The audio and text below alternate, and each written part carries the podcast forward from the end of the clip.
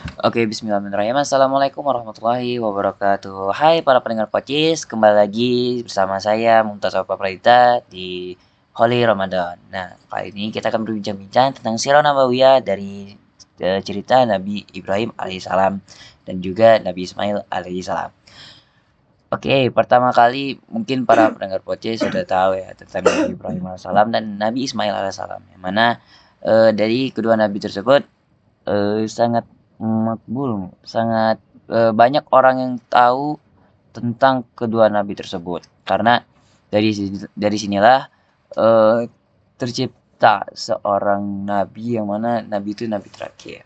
Ya, dari Nabi Ibrahim alaihissalam. Dari e, Nabi Ibrahim itu disebut disebut-sebut e, bapaknya para nabi. Oke, kita akan bahas pertama dulu. Oke, jadi dari saya kutip dari uh, research saya sendiri bahwa uh, Nab, uh, Ibrahim itu mempunyai uh, istri bernama Siti Hajar. Nah, Siti Hajar inilah uh, yang melahirkan Nabi Ismail alaihissalam. Nah, Nabi Ibrahim alaihissalam ini itu kan uh, membawa Siti Hajar ini berserta Ismail ini di sebuah uh, dek pohon besar dan tepatnya itu di dekat sebuah uh, lembah. Dan di sana juga nggak ada siapa-siapa nggak ada teman nggak ada warga ataupun siapa pun. Dan uh, si Tajar ini sempat bertanya kepada uh, Nabi Ibrahim wahai Ibrahim ke mana engkau akan pergi? Mengapa engkau meninggalkanku di lembah ini? Tidak ada teman atau yang lainnya itu Siti Hajar menanyakannya itu berkali-kali. Dan sedangkan e, Nabi Ibrahim ya e, di dalam sini dalam kisah ini sama sekali tidak menengok. Dan lalu istrinya bertanya lagi e, Siti Hajar ya apakah Allah yang telah memerintahkanmu untuk melakukan ini? E, apakah Allah yang telah memerintahkanmu untuk melakukan hal ini? Dan Nabi Ibrahim pun menjawab betul dan istrinya dan Siti Hajar pun berkata, ya jika demikian uh, maka Allah tidak akan menyia-nyiakan kami. Lalu ya sang Siti Hajar ini kembali dan sedangkan Nabi Ibrahim pergi kembali ke tempat uh, asalnya. Dan sehingga sampainya Siti Hajar di sebuah dataran tinggi pada uh, suatu tempat yang tidak dapat dilihat orang oleh orang lain. Dan dia menghadap Baitul Haram seraya memohon uh, kepada Allah uh, dan dia itu berdoa bahwa sesungguhnya dia ini di uh, uh, ya Rob kami sesungguhnya aku telah menempatkan sebagian keturunanku di lembah yang tidak mempunyai tanaman-tanaman dekat rumah engkau Baitullah yang dihormati Ya Rab, kami yang demikian itu, agar mereka menaikan sholat, maka jadikanlah hati sebagai manusia cenderung kepada mereka dan beri rizkilah mereka dari buah-buahan, mudah-mudahan mereka bersyukur. Dalam suatu riwayat, ya, eh, dalam suatu eh, surah Nabi Ibrahim, eh surah Ibrahim eh, dan juga sedangkan eh, dari maknya Nabi Ismail ini masih menyusui sang uh, Nabi Ismail ini. Dan de, uh, Siti Hajar ini meminum dari air yang hanya tersedia ya dan sedikit gitu dan tidak banyak banget ya gitu bisa dibilang.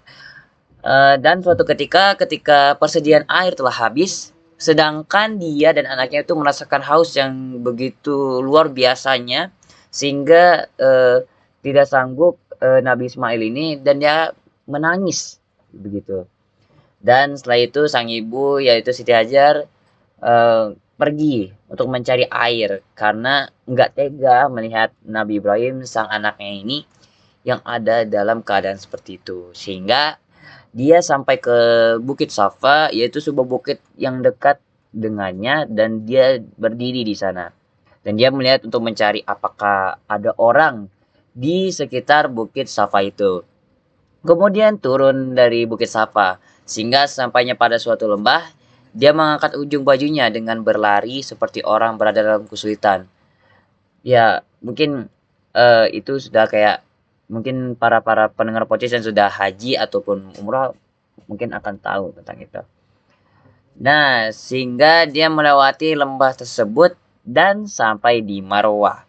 Nah, di sini karena itulah eh, dia itu berdiri di sana dan melihat apakah ada seseorang juga di sana sama kayak di bukit eh, Marwah eh, Safa tadi. Dan ini dia melakukannya itu sebanyak tujuh kali kan. Uh, dan uh, dalam suatu riwayat uh, ini dijelaskan Ibnu Abbas berkata Nabi Shallallahu Alaihi Wasallam bersabda karena itulah sa'i di antara keduanya yang ada berada di dalam ibadah haji disyariatkan bagi manusia. Sampainya di Marwah, dia mendengarkan suara yang mengatakan diam, maksudnya kepada diri sendiri. Lalu dia mendengarkan suatu suara itu seraya berkata, engkau telah memperkenalkan kepadaku. Seandainya pada dirimu dapat memberi pertolongan, maka tolonglah aku. Dan ternyata di tempat itu itu ada malaikat dan di situlah sumber air zam-zam keluar. E, lalu dia mencari zam-zam dengan kakinya atau berkata dengan sayapnya sehingga tampaklah air pada waktu itu. Pula dia membuat sebuah kolam dengan tangannya. Nah itulah dari e, Nabi Ismail yang masih kecil. Dan ya dia di situ menangis-nangis uh, menangis-nangis yang luar biasa. Sehingga dia uh, kakinya itu menghentak-hentakan dan tangan itu uh, membuat apa namanya kayak menahan si air itu supaya lebih banyak keluar lagi dan dekat bukitnya. Sedangkan waktu itu dia memulai sebuah kolam dengan tangannya katanya di ya seperti yang tadi bilang sesuai dengan apa yang dia ia simpan kata Nabi SAW sempat dan di situ uh, Siti Hajar juga setelah itu lalu dia meminum uh, darinya uh, si air zam-zam tadi dan menyusui anaknya. Nah yang tadi air yang keluar dari Nabi Ismail yang dibuat dari Nabi Ismail itu uh, itu diminum oleh Nabi uh, oleh Siti Hajar dan si Ismail ini uh, disusui oleh Siti Hajar. Dan dalam pelaksa uh, Nabi Ibrahim itu dalam masalah perintah Allah Subhanahu taala untuk meninggalkan istri dan anaknya di sebuah tempat yang sama sekali tidak ada teman dan tidak satu apa pun tanda keikhlasannya itu yang karena itu yang gara-gara yang karena gak ada sama sekali teman di sana tidak ada sesuatu pun apa pun di sana tanda keikhlasan ini nampak daripada diri istrinya Nabi Ibrahim Siti Hajar ketika ia berkata, Apakah Allah yang telah memerintahkan hal ini? Hal ini. Ibrahim menjawab, Betul, ia berkata, jika demikian maka Allah tidak akan menyanyikan kami. Nah, itu kata-kata yang sebuah kata-kata yang mencerminkan kebaikannya seorang Siti Hajar. Nah, di sana juga uh, dan apakah Allah membiarkan mereka? Tidak. Sungguh keikhlasan Ibrahim serta, serta istrinya memiliki pengaruh yang sangat besar dalam mengentarkan hati seorang mukmin yang kembali kepada Allah Subhanahu wa taala.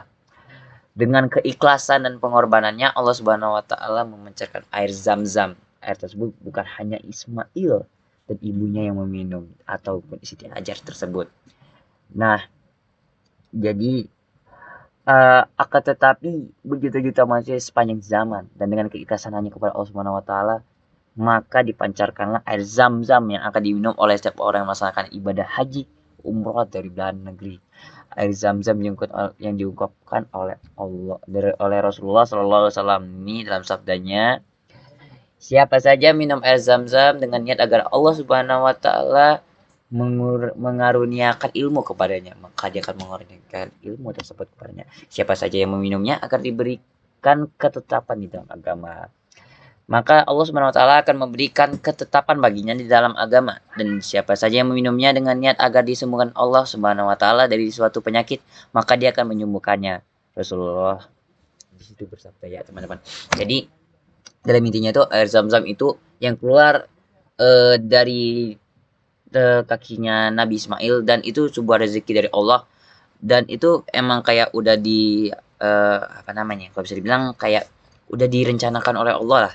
Supaya umat Islam itu uh, lebih bersyukur terhadap itu.